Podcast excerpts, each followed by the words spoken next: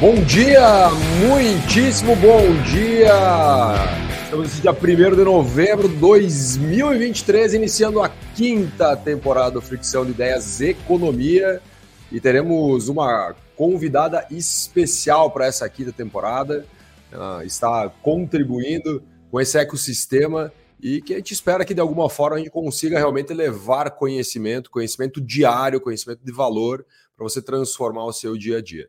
Lembrando, né, que agora nós estamos ao vivo, né? Então, todos os dias, um pouco diferente do que nós fazíamos até a quarta temporada. A quarta temporada eu gravava um áudio, era até um pouco mais fácil, porque eu não precisava estar né, na frente do computador, eu poderia só pegar o celular e gravar.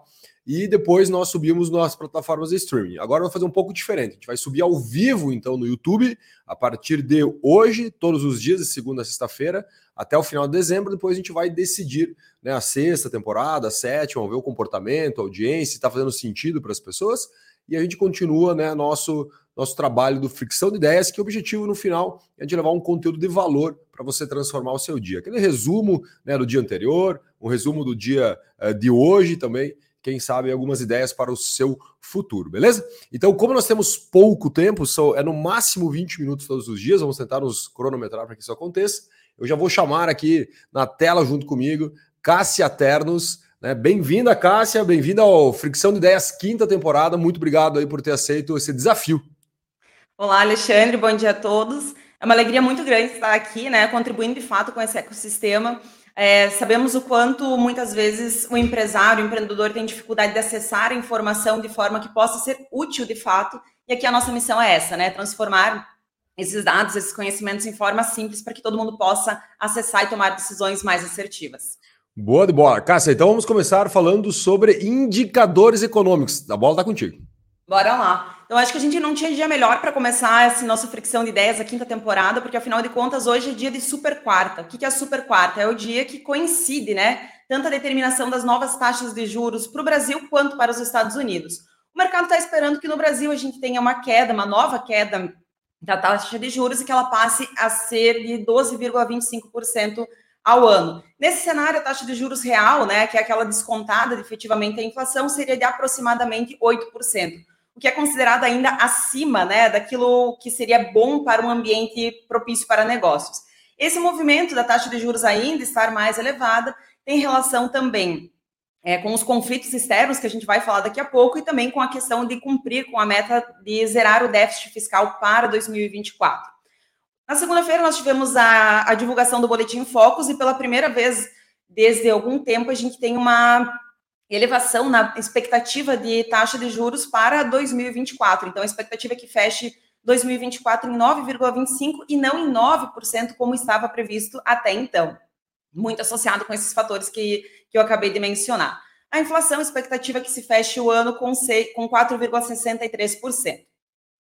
Já nos Estados Unidos, né, a outra, o outro lado da super quarta, a expectativa é que se mantenha a taxa de juros em, na faixa de 5,25%, 5,5% ao ano.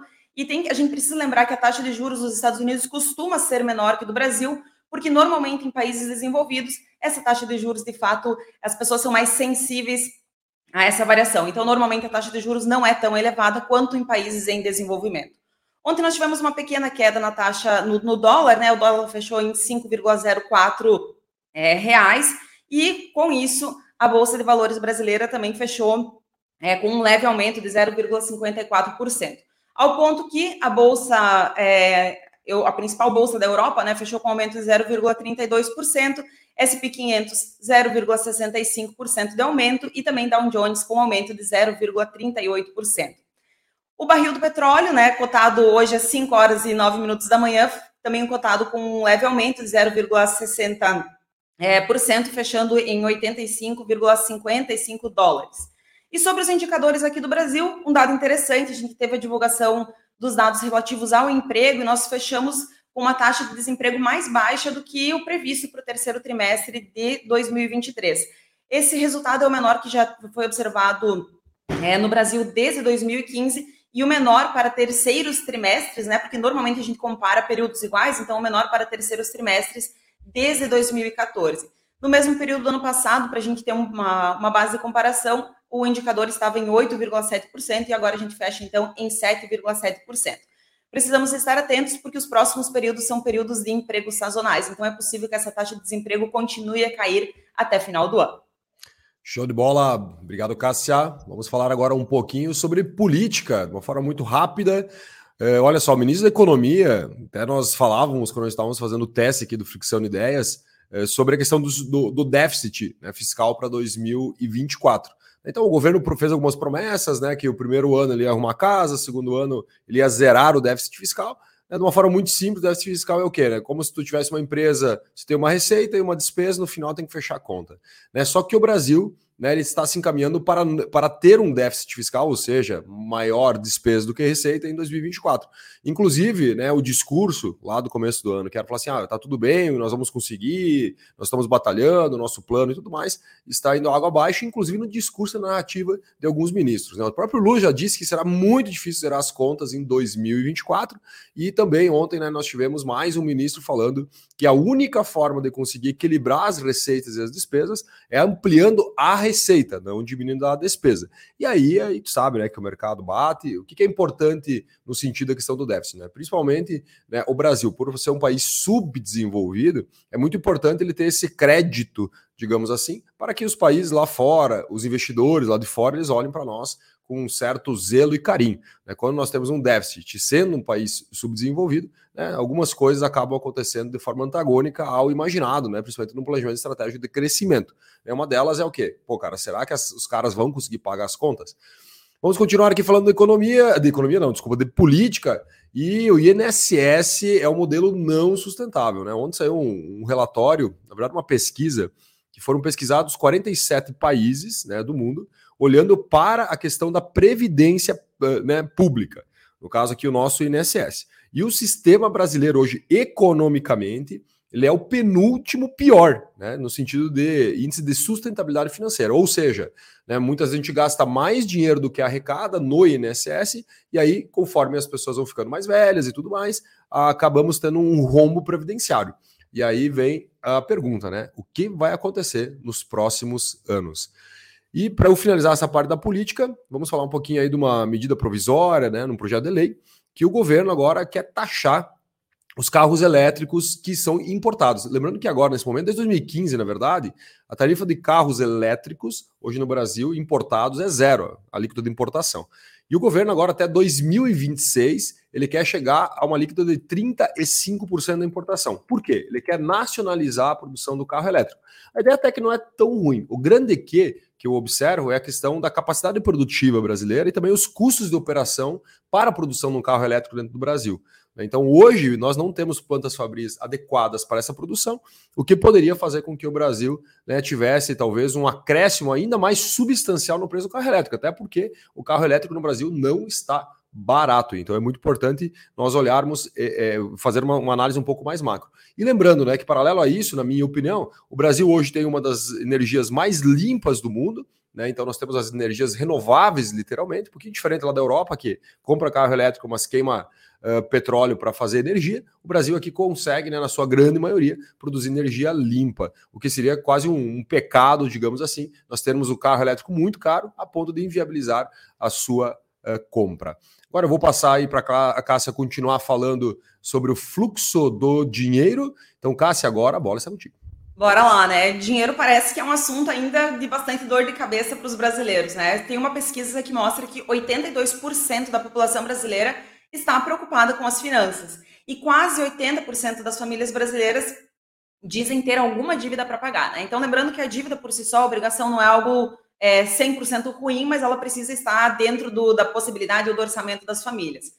43% dos adultos, ou seja, mais de, 7, de 71 milhões de pessoas, estão com seu nome sujo. E aqui talvez uma oportunidade, né? O Serasa está fazendo um movimento bem interessante para limpar o nome das pessoas com descontos das suas, das suas dívidas de até 99%. Então, quem está nos ouvindo, talvez se tenha alguma obrigação para pagar que está em atraso, é uma boa oportunidade para renegociar essas obrigações. E dentre esse, desse movimento, né, de estar com preocupação com relação ao dinheiro, estar endividado, a gente tem que cortar os gastos já faz parte da rotina dos brasileiros, especialmente no pós-pandemia, em que a gente teve que se adaptar a uma nova realidade econômica, né? E entre os itens que são mais cortados estão o tabaco, as bebidas alcoólicas e também artigos de luxo. E aqui talvez a gente pode entender isso como itens que não são tão essenciais assim. Nós vamos entender daqui a pouco quanto esses cortes acabam influenciando de fato o fluxo do dinheiro lá no varejo.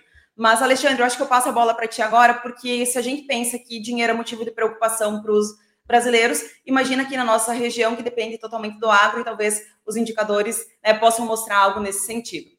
Perfeito. E quando a gente fala do agronegócio, né, Cássia, a gente tem que entender que o fluxo do dinheiro ele é muito importante, né? Porque as nossas regiões, como você bem falou, eles são regiões produtoras, né? Seja proteína, seja grãos, né? E automaticamente a gente é impactado diretamente, inclusive pelo clima, né? Algo que é totalmente averso a qualquer tipo de, de ação né, do ser humano. Vou continuar aqui então falando do agronegócio, já trago de volta aqui a Cássia para continuar os, os assuntos. Próximo assunto da Cássia é varejo e o meu agora é o agronegócio. Exportação de soja e milho em setembro desse ano são as mais altas desde 2022. Isso mesmo. A soja teve um aumento de 60% né, na questão das exportações, atingindo aí 6,4 milhões de toneladas nesse último mês, frente a 4 toneladas no mesmo período do ano anterior.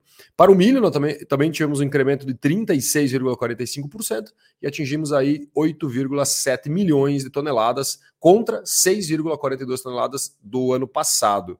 E o comportamento, quando a gente faz uma análise macro, né, de janeiro a setembro, o comportamento se repete também nesses acréscimos muito próximos aos citados acima.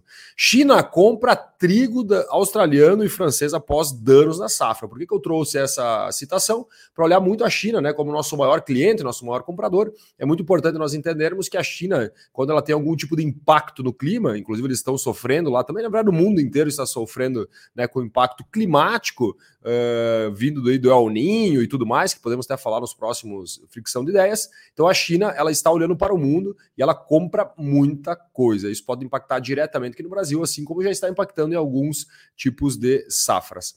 Vamos continuar avançando aqui, falando agora um pouco das chuvas, né? O Paraná, nós temos 70 municípios afetados assim de forma agressiva por causa do volume de chuva, de chuva agora uh, aqui nos últimos dias, né? Os últimos dias não, na verdade, os últimos meses, mas se intensificou nos últimos dias e literalmente o Paraná não consegue fazer com que a água baixe em algumas regiões, afetando diretamente o agronegócio.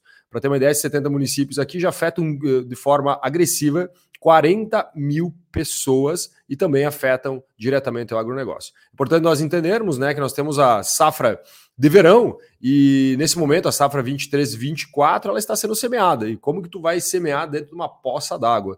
Então é muito importante nós entendermos que isso pode impactar diretamente a nossa safra 23-24. Vamos sentir quando? Lá no ano 2024. E lembrando né, que nós temos a safra de trigo né, de 2023 e alguns produtores já avaliam perdas eh, substanciais em algumas lavouras, né, por causa que agora está sendo colhida a safra de trigo, principalmente na região de Ponta Grossa. Lembrando que nós estamos falando agora mais especificamente lá do Paraná, né, um grande produtor de grãos do Brasil. E para finalizar aqui a parte do agronegócio, depois passa a bola para Cássia, lembrando né, que nós temos 20 minutos de fricção de ideias, então aguenta aí mais seis minutinhos que nós vamos finalizar nosso primeiro fricção de ideias, dia 1 de novembro de 2023. Produção de algodão na Índia vai cair 7,5%, trago isso também para falar sobre o Brasil, né, que esse ano aqui vai se tornar o maior produtor de algodão do mundo, né, ultrapassando os Estados Unidos, inclusive pelo impacto climático que o mundo está uh, tendo, o Brasil teve uma grande produção né, de algodão, agora a safra 23, uh, 24 está tendo, na verdade, e possivelmente aí teremos grandes uh, feitos no sentido do fluxo do dinheiro também aqui no Brasil. Vou chamar a Cássia de volta aqui para falar agora sobre mais um assunto. Beleza, né? Vamos dar sequência aqui e relacionando com a questão de cortar itens que são ou supérfluos ou que possam ser cortados, a gente já tem uma estimativa do quanto esse movimento está acontecendo não só no Brasil, mas ao redor do mundo como um todo, né? Afinal de contas, a inflação está atingindo todos os países, é, taxa de juros mais elevadas para tentar controlar essa inflação. E o mercado de bens de luxo parece ser um dos mercados né, que tem sofrido mais, está passando por mais instabilidade nesse momento. É, a, a justificativa para isso é justamente as condições macroeconômicas e também o fraco desempenho das economias no pós-Covid. É, e aí tem uma estimativa aqui do grupo Kering, que, que representa, né, o responsável pelas marcas de luxo como Gucci, Yves Saint Laurent, Bottega, Balenciaga. Esse grupo registrou uma queda nas suas vendas de 13%. E esse movimento mostra para nós que talvez esses artigos de luxo de fato estão ficando de lado.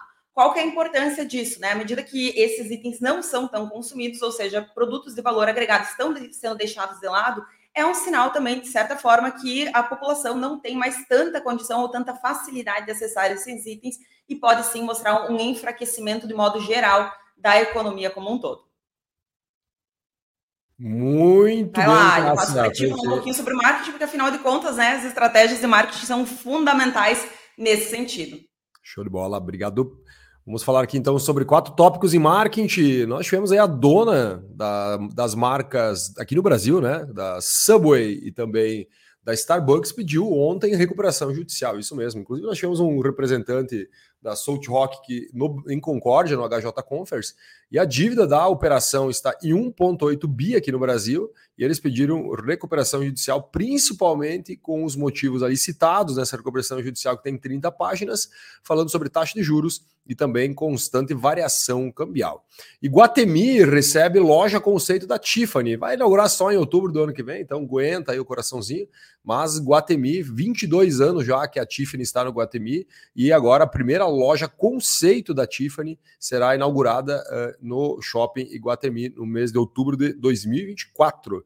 Apple lança novos produtos. Ontem foi dia de lançamento de MacBooks e a Apple lançou aí um super MacBook com preço também super de 44 mil reais. E para finalizar a parte de marketing e marcas, a marca centenária ela deve ser comprada. Pelo menos foi para leilão, né? Está indo para leilão. Chocolate Spam, para quem é das antigas aí, cigarrinho de chocolate, moedas de chocolate. Ela foi uma empresa, é uma empresa, era uma empresa centenária, até porque ela abriu concordado, depois acabou né, uh, pedindo a falência, e a sua marca, somente a marca, está indo a leilão a 27 milhões iniciais né, de reais, mostrando uma coisa importante, né? Que a marca sim tem valor. Lembrando, só uma aspas aqui, a Cacau Show comprou a fábrica né, da Pan né, a partir do seu da sua falência. Né? Então a fábrica foi comprada agora que está à venda é a marca. Cássia, vamos lá acelerar para a gente conseguir finalizar nosso tempo. Bora, vamos fechar aqui então falando sobre dados um pouco da economia internacional. A economia dos Estados Unidos ela segue em expansão e esse dado vai ser bem interessante a gente analisar, principalmente para a gente entender que toda política macroeconômica que é adotada acaba tendo um efeito colateral. E parece que lá nos Estados Unidos as coisas não estão fluindo como era desejado pelo Fed, né, que é o Banco Central é, americano. Bom, dados do Bureau of Economic Analysis indicaram que a economia dos Estados Unidos está crescendo, ou cresceu aproximadamente 4,9% no último trimestre, né, o terceiro trimestre de 2023.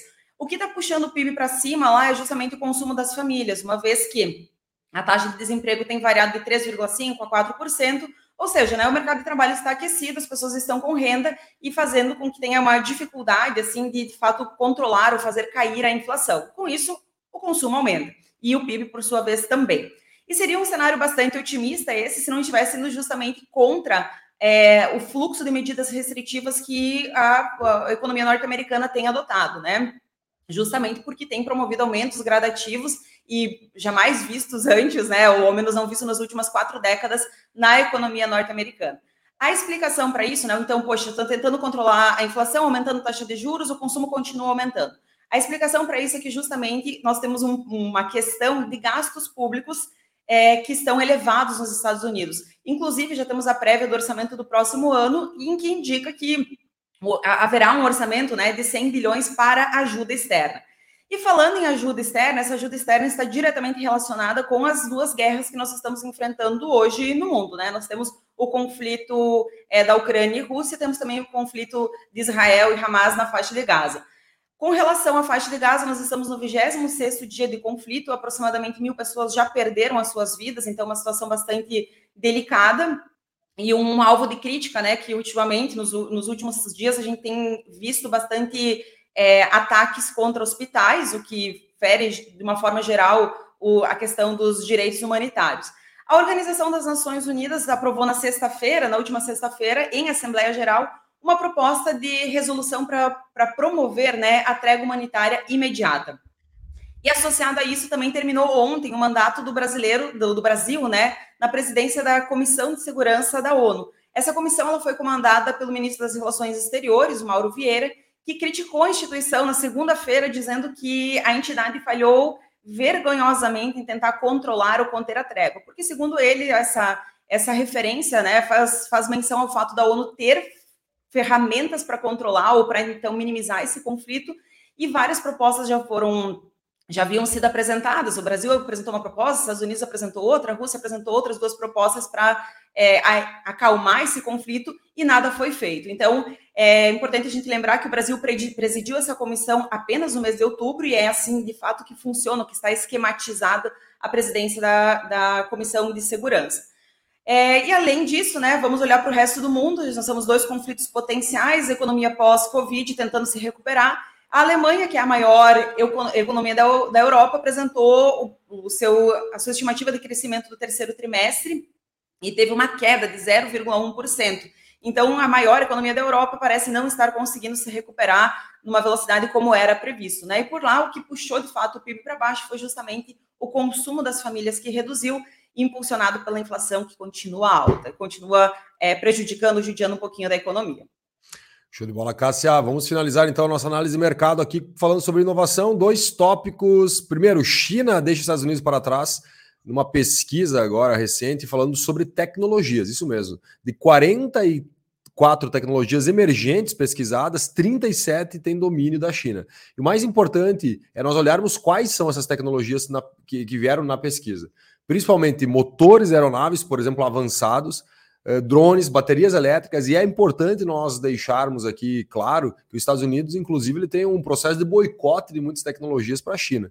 Né? Então, muita coisa hoje não é mais fabricada na China justamente por esse copia e cola. Então, a China agora está com grandes desenvolvimentos de tecnologias, e aí quando a gente olha uma pesquisa mostrando que 37 de 44 tecnologias emergentes têm domínio da China, realmente a gente pode observar que no futuro, quem sabe, a gente tem uma nova superpotência.